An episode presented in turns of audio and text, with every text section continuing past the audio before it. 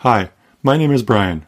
Welcome to the second episode in the podcast Homo Deus Humanity's Evolution from Social Institutions to World Peace.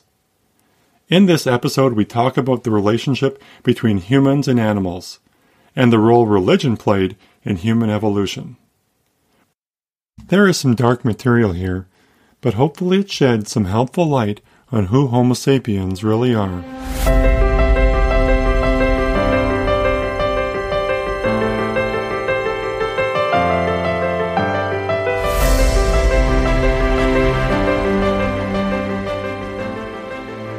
While Chapter 1 was the introduction to Harari's book, Chapters 2 and 3 form the first main section of his book. These chapters examine the relationship between Homo sapiens and the other animals in an attempt to comprehend what makes our species special. In Harari's view, you cannot have a serious discussion about the nature and future of humankind without beginning with our fellow animals. I agree with these statements 100%. Because Harari starts with the animals, I consider him a kind of kindred spirit. It's really impossible to understand our situation without considering what makes us different from animals and how we emerged from the animal kingdom.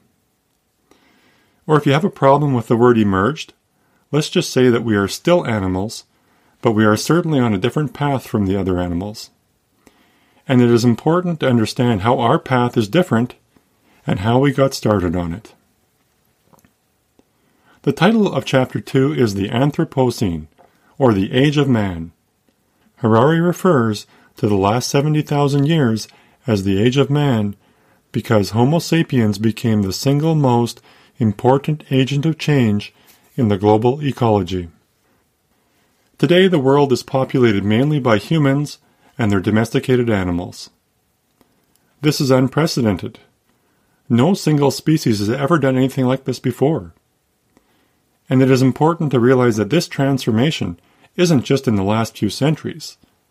Much of it happened even before agriculture was established. For me, knowing that humans caused mass extinctions even before they started agriculture is shocking. If the actions of our ancestors had that big an impact, what about what we're doing today? And this section is also shocking in a more disturbing way. We are treating the animals we have domesticated terribly. As Harari notes, we lock animals in tiny cages, mutilate their horns and tails, separate mothers from offspring, and selectively breed monstrosities. But we shouldn't blame it all on our farmers. First of all, not all farms are like that. I know there are lots of good farms. As I drive across the prairies or visit rural towns in Europe, I see at least some cattle that are living relatively good lives, roaming the countryside in large pastures with shade, kind of like the bison would have in days gone by. Last year I took a three day course on raising dairy goats. The goats and other animals at that farm are truly cared for, although they do have to work. My Uncle John passed away recently. He was a farmer and maybe a bit of a rough man. At his funeral, it was mentioned a couple of times how at peace his animals were. To the community, his gentle treatment of his animals was an important sign of what kind of person he was. That being said, the majority of meat we eat is raised on farms exactly like what Harari describes. And that's because that's the way we want it. We want the meat to be as inexpensive as possible without regard to the animal's welfare. I am thankful to Harari for calling out our deplorable treatment of our domesticated animals. We should realize, though, that many of the examples that Harari calls out are really new They've only come into vogue in the past 50 years as we have intensified our industrial approach to farming. And the reality is, today most farmers simply can't remain in business unless they adopt these horrendous practices that we implicitly insist upon. Let's own up to this, take responsibility, and try to change it. and I'm encouraged to see that people are doing things. There are various organizations working to promote animal welfare, and individuals are asking more questions about the meat they are eating and paying more for it if animal welfare is considered, or are becoming vegetarians or vegans. It is good to see people speaking up about this, but also being willing to make sacrifices and changes to their lifestyle to support animal welfare. The next section of Harari's book is on how organisms are algorithms. Scientific orthodoxy has settled on this fact. Organisms, like humans or animals, are viewed as nothing more than data processing algorithms, similar to computer programs. Harari provides a great explanation of what algorithms are and why they make women want George Clooney. And although this is an important section of Harari's book, I'm going to skip over it for now. I'll come back to it later, but I'm going to keep going on his material on the animals for now. In the next section, Harari gets back to the relationship between humans and animals. He calls this section the agricultural deal, and he asks how ancient farmers justified exploiting and subjugating animals to human desires and whims. He concludes that they developed new theistic religions to justify it and place themselves and the gods in a position of supreme importance. It is these religions that enables farmers to justify subjugating animals for meat, milk, or muscle power. In contrast, Harari says, hunter gatherers had a special regard for animals, and says they were seldom aware of the damage they were inflicting upon the ecosystem. I think Harari's characterization of hunter gatherers is idealized. Let's recall that hunter gatherers would regularly hunt and kill animals. In addition, their hunting was intense enough that it led to the extinction of many species, like the woolly mammoth. How did they justify this behavior? This section of Harari's book reads like hunter gatherers had nothing to justify, or that they weren't smart enough to consider the possibility that killing animals could be problematic.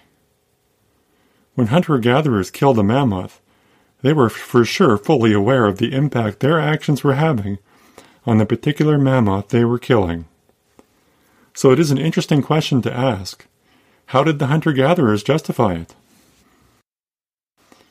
At the same time, it should be recognized that some farm animals had relatively happy lives living longer and in greater comfort than if they were in the wild. Indeed, a warm, mutually beneficial relationship can sometimes develop between humans and their domesticated animals. I own a cat. Her name is Simone. I suppose I have subjugated her for the purpose of making me feel happy. In response, I provide her with food, I clean her kitty litter, I buy her toys, and when the weather is nice, I take her for walks. I put a harness on her, and we walk to the park where she rolls around in the dirt and sniffs everything. If I don't take her for a walk, the look of expectation and disappointment on her face is difficult to live with. How do I justify owning Simone? On one hand, it is true that I have subjugated her for my own purposes but at the same time it could be argued that she entrapped me, and I am mostly her servant. She was a stray cat who lived around my wife's workplace in a rural setting. She was hungry and probably wouldn't have survived very long without entrapping some human caretakers. Some people even say that we rescued her. Probably the best way to look at our relationship is that we've entered into a mutually beneficial and satisfying relationship. Obviously, not all animal domestication is as affectionate as pet ownership, but that doesn't mean we should ignore it. When we talk about domestication, companionship should be on the list next to milk, meat, and muscle power. And the mutually beneficial relationship does not pertain only to pets. Back in the day of the family farm or the Wild West, warm, mutual relationships often developed between the cowboy and his horse, or a farmer and her cattle, just like it did for my Uncle John. Animal domestication has resulted in a spectrum of treatment for the animals we have domesticated. Harari has helpfully called out some of the most deplorable practices, which are unfortunately common practice today. But when talking about domestication in principle, we need to realize that there are other models. Getting back to the main point, though, I agree with Harari that farming societies had more to justify than hunter gatherers did, but it is only by a degree. If we want to understand our own evolution, it does no good to idealize hunter gatherers. As Harari notes at another point in his book, in terms of their character and what motivated them, they were basically the same as agricultural humankind, which were basically the same as us. That is why Harari says we can all find ourselves between the pages of the Bible, in the writings of Confucius, or within the tragedies of Sophocles and Euripides. Sure, our technology has changed, and so have our institutions, but we are fundamentally unchanged. So I agree with Harari's assertion that humankind's switch to agriculture was pivotal and came with a variety of changes, including changes in religion. But I think it is even more important to talk about the aspects of religion that did not change. To do this, I would like to jump to the topic that Harari discusses in Chapter 4. In Chapter 4, Harari identifies storytelling as the key thing that separates humans from animals. We are storytellers. It's not just that we tell stories for fun. No, the stories we tell enable us to cooperate and to build communities that are much, much larger and better coordinated than other animals can. Stories are the key to the special ability of humans to cooperate that we discussed earlier. Given that our stories are a key separator of humans from animals, I feel we need to bring it into this chapter, which focuses on the relationship between humans and animals. My first critique of Harari's book, which we discussed in Chapter 1, was that it does not take the problem of internal community violence seriously enough. And my second critique is related to it. It does not explore the emergence of the stories enough. How was it that these stories emerged? Why did the stories become so powerful that within a few thousand years we were building civilizations unlike anything the world had seen before? And is there a dark side to these stories? If the transition from hunter gatherer to agriculture is significant, then the transition from pre humans to Homo sapiens is even more significant. Bipedal hominids had existed for 4 to 7 million years before Homo sapiens arrived. Stone tools had been used for 3 million years, and Homo erectus emerged 2 million years prior to Homo sapiens and yet they all remained insignificant with very little impact on their environment. Even though millions of years elapsed, nothing much happened until we emerged 70,000 years ago with our stories. So, what role did the stories play in this evolution? As we noted, the stories helped us to cooperate. Another way of saying this is that the stories help us overcome the problem of internal violence. So that's why my two critiques are highly interrelated. What were the first stories that humanity told? Well, it's a bit of a challenge because they did not write the stories down. In fact, spoken language would have developed for the purpose of better storytelling. So the first stories would not even have had what we know as languages to express them. But given that storytelling served an evolutionary purpose in helping us cooperate, there still is hope of getting at the gist of these early stories. Yes, Homo sapien communities that could tell more effective stories had an evolutionary advantage. Harari and I agree on this. So, although we don't have copies of the original stories, given the key evolutionary role they played, we have access to a lot of stories that must be similar. We call these stories myths. Let's look at an example. Consider the myth of Python the water snake from the Venda people of South Africa. Again, I am relying on the work of Rene Girard, like I did in episode 1.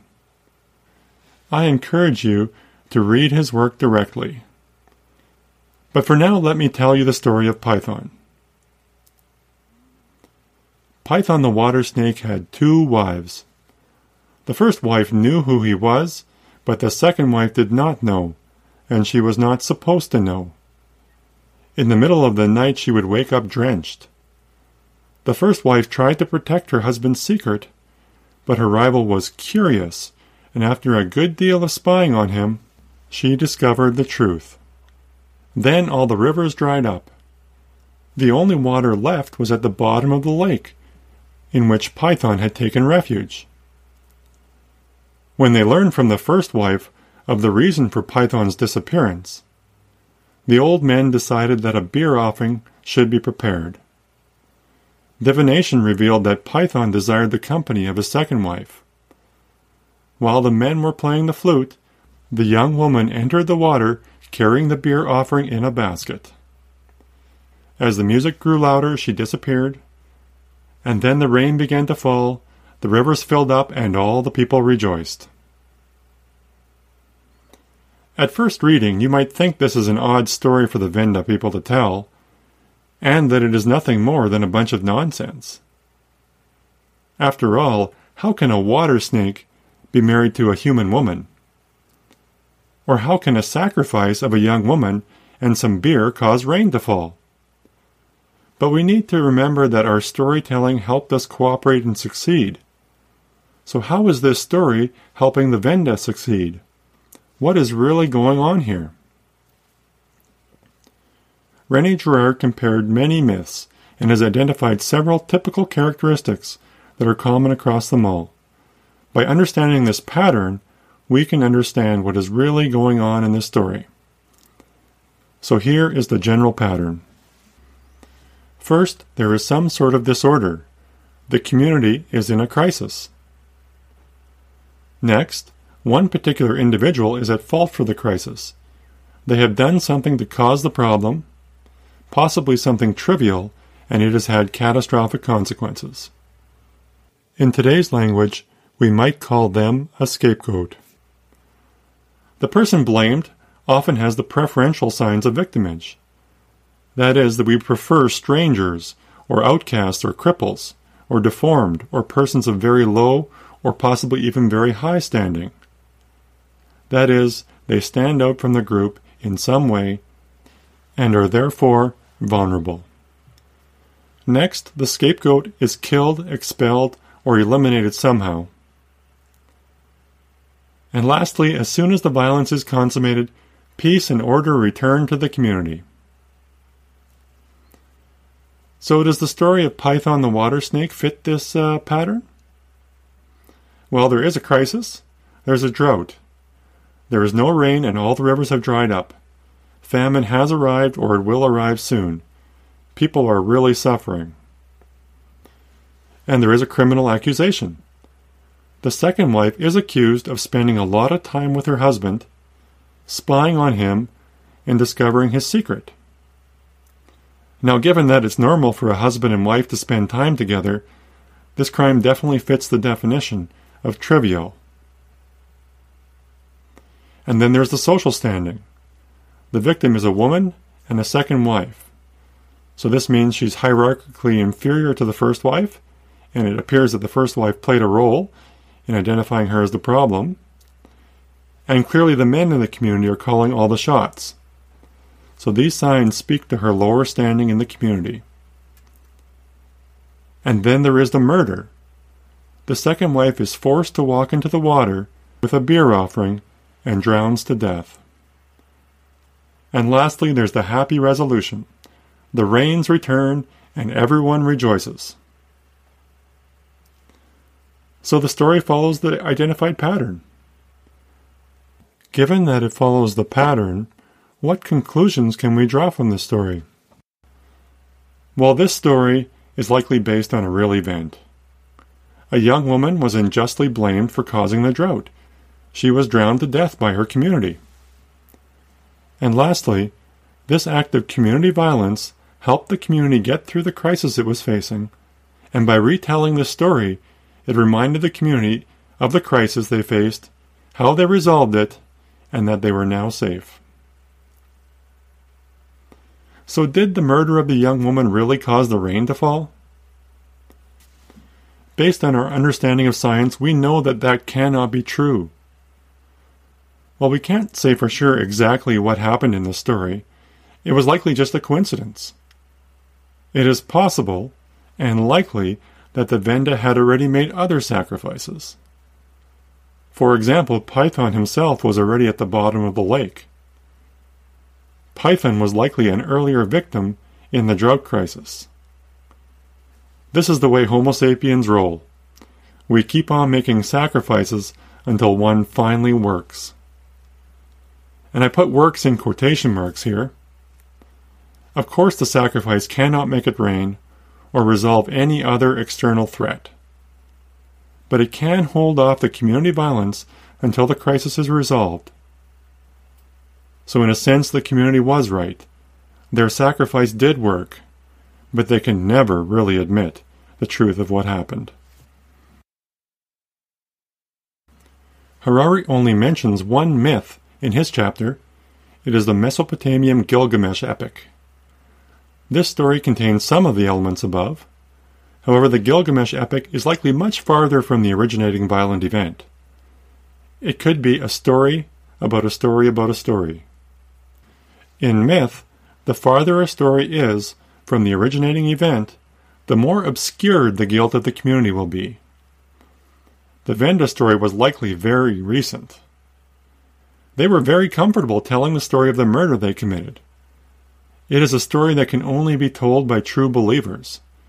It is not hard for us to see through it, but they would have reasoned the sacrifice started the rain and brought them so much relief that their actions must have been justified.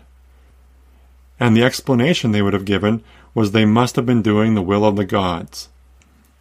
Just like we find it difficult to argue with success, their success would have been proof that they were doing the right thing. Nevertheless, even in the Gilgamesh epic, we can see that some of the same elements from the pattern are there, simply based on the parts of the story that Harari recounts in his book. So, firstly, the community is in chaos. The gods sent a great deluge to destroy the world. Afterwards, the gods became crazed with hunger and distress. A victim is not identified. Perhaps it was Utnapishtim. Utnapishtim is definitely singled out. The gods swarming like flies sounds very predatory. Maybe the gods are really the community in a desperate state. Animals are sacrificed. Or perhaps the act of violence to focus on here is the death of the entire community, which is destroyed in the deluge.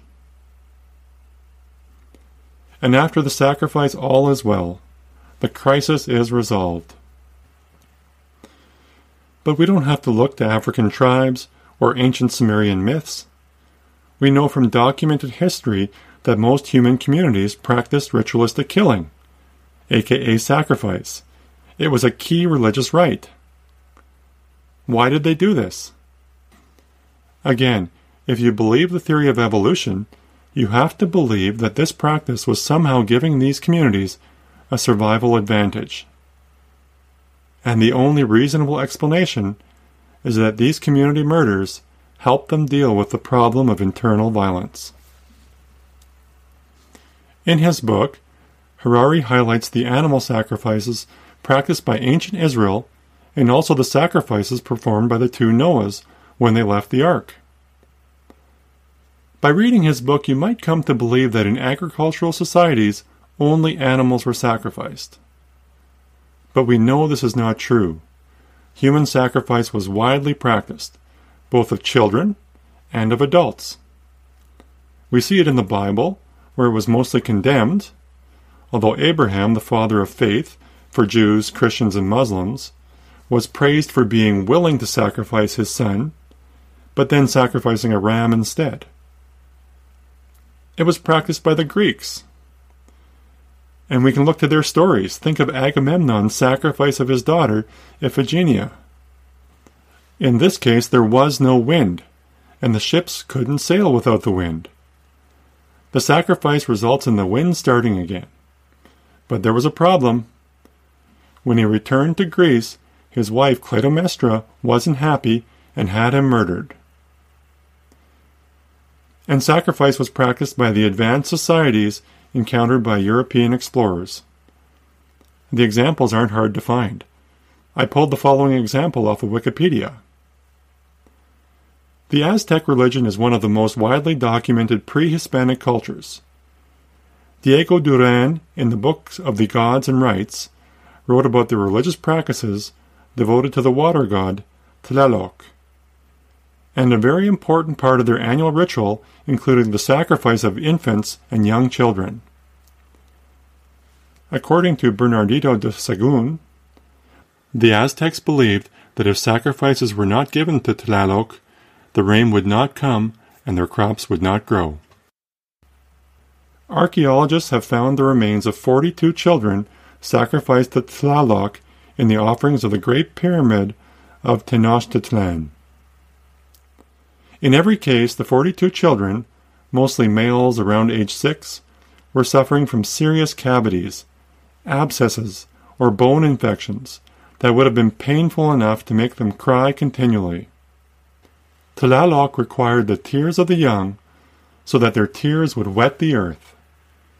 As a result, if the children did not cry, the priest would sometimes tear off the children's fingernails before the ritual sacrifice to make sure they cried. Passages like these are not easy to read. Clearly, there is a lot more going on here in this religion than simply justifying their dominance over domestic animals. In order to understand who we are as humans, we need to come face to face with religions like this and see what we have in common with them. The Aztecs were not horrible people. Our tendency when hearing this story will be to look for someone to blame for this horrifying practice of torturing and killing children. Maybe they had bad government. Or the explorers and missionaries were telling misleading stories. Or maybe religion itself is responsible for this. But the truth is, there's no one to blame but ourselves. We need to learn to see these kinds of practices as normal human behavior. These people were telling stories that helped them survive. By sacrificing these children, the Aztecs were attempting to keep at bay that most terrible of threats internal community violence. Understanding the practice of sacrifice is key to understanding how we differ from the animals. In the animal kingdom, internal violence is managed through the dominant structure or the pecking order. We became humans when we adopted a new approach to managing internal violence. Humans manage internal violence through social institutions, such as the police, the judiciary, government, and religion. Of course, for early human societies, there was only one institution religion. These religions established a set of taboos, incentives, rituals, and stories that helped early human communities cooperate and survive. Given that the primary evolutionary role of religion was to manage internal violence, religion always contained elements of violence, such as human or animal sacrifice. There's a very simple psychology at play here. If the community participates in violence together, it helps prevent uncontrollable violence from infecting the community. And we haven't changed. This psychology is also our psychology. Although we don't participate in ritualistic murders today, our institutions still carry out violence based on this same principle. Whether it is going to war, or mistreatment of people within our own midst. Also, we can see this principle at work in our personal lives. we get along better with someone else if there is a common enemy. Often this is difficult to admit to ourselves, but it isn't that hard to see in others. For example, it won't take long to see this behavior when watching unsupervised children on the playground. How could Harari miss this relatively obvious fact about humanity and our evolution? Or why don't we study it in schools? We miss it for the same reason the Venda people miss the truth about their own violence. The sacrifice of the young woman in order for the rain to start was a completely unjustified community murder. But if the Venda people all believed it would start the rain, well, then they could get along for a little longer. After all, they found and punished the person responsible. Yes, humanity has evolved to lie to itself about its own violence. The more convincing the lie, the better able the community was to get along. For human communities, self deception, at least with regard to their own violence, has always been an evolutionary advantage. This is why it is still so difficult for us to clearly see our own role in the violence. We have evolved to turn a blind eye. Homo sapiens' approach to handling internal violence through institutional violence has enabled us to come a long way. At first, these stories just helped communities get through the various crises they were facing. But with time, elaborate civilizations developed. Like other inventions of humanity, our approach to handling our internal violence evolved to protect us from the immediate threats faced by the communities. But once invented, it went on to enhance humanity. It is truly astonishing what we have been able to accomplish, all based on this mechanism of controlling internal violence. But how much farther can we go with this approach? Is there a limit? This is something we will explore in future episodes. So let me summarize what we talked about in episode 2. I agree with Harari that the shift to agriculture was monumental, and it did lead to changes in religion. But what is more remarkable is what stayed the same. Human communities continued to rely on institutional violence and the lies, that is, the stories, they told themselves about their own violence. Without these stories, human communities would not have advanced beyond what we see in our primate cousins. In the animal kingdom, internal violence is managed through the dominant structure or pecking order, and community sizes stay very small. In the human world, we rely on social institutions and the stories we tell to manage the violence.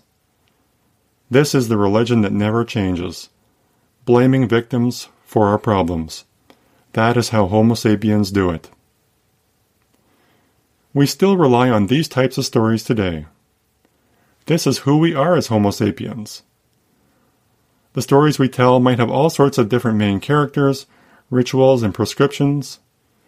Sometimes the stories include the gods, or the god, or no god at all.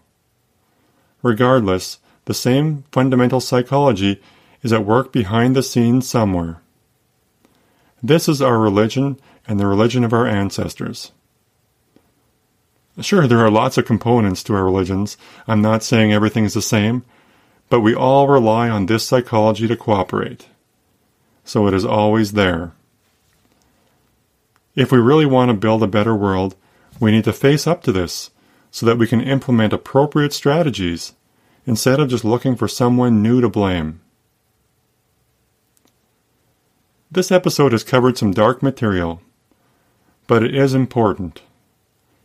In earlier episodes, I have already tipped my hand that I believe evolution points in a hopeful and cooperative direction. But we can only get to the hope if we are really honest about who we are today and how difficult it is going to be to get past this. That's it for episode 2. Thank you for joining, but before I close off this episode, let me say that I would love to hear from you. I have left my email address in the show notes, if you'd like, please send me an email and let me know what you are thinking. What parts are resonating for you? Where do you have more questions?